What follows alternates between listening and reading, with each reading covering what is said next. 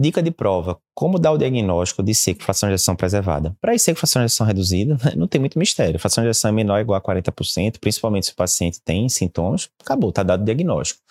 Contudo, e se com fração de ejeção preservada? Estou com aquele paciente com fração de ejeção de 60%, tem dispneia e tem uma disfunção diastólica discreta no eco. Será que a dispneia é por causa da IC?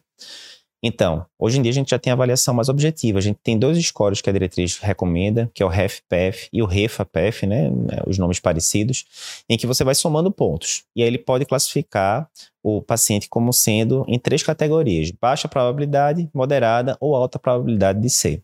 Baixa probabilidade você descartou, alta probabilidade você confirmou a fração de ejeção preservada, e na categoria moderada você teria que continuar com outros testes, principalmente o eco estresse para ver como é que vai evoluir a função diastólica durante o eco estresse.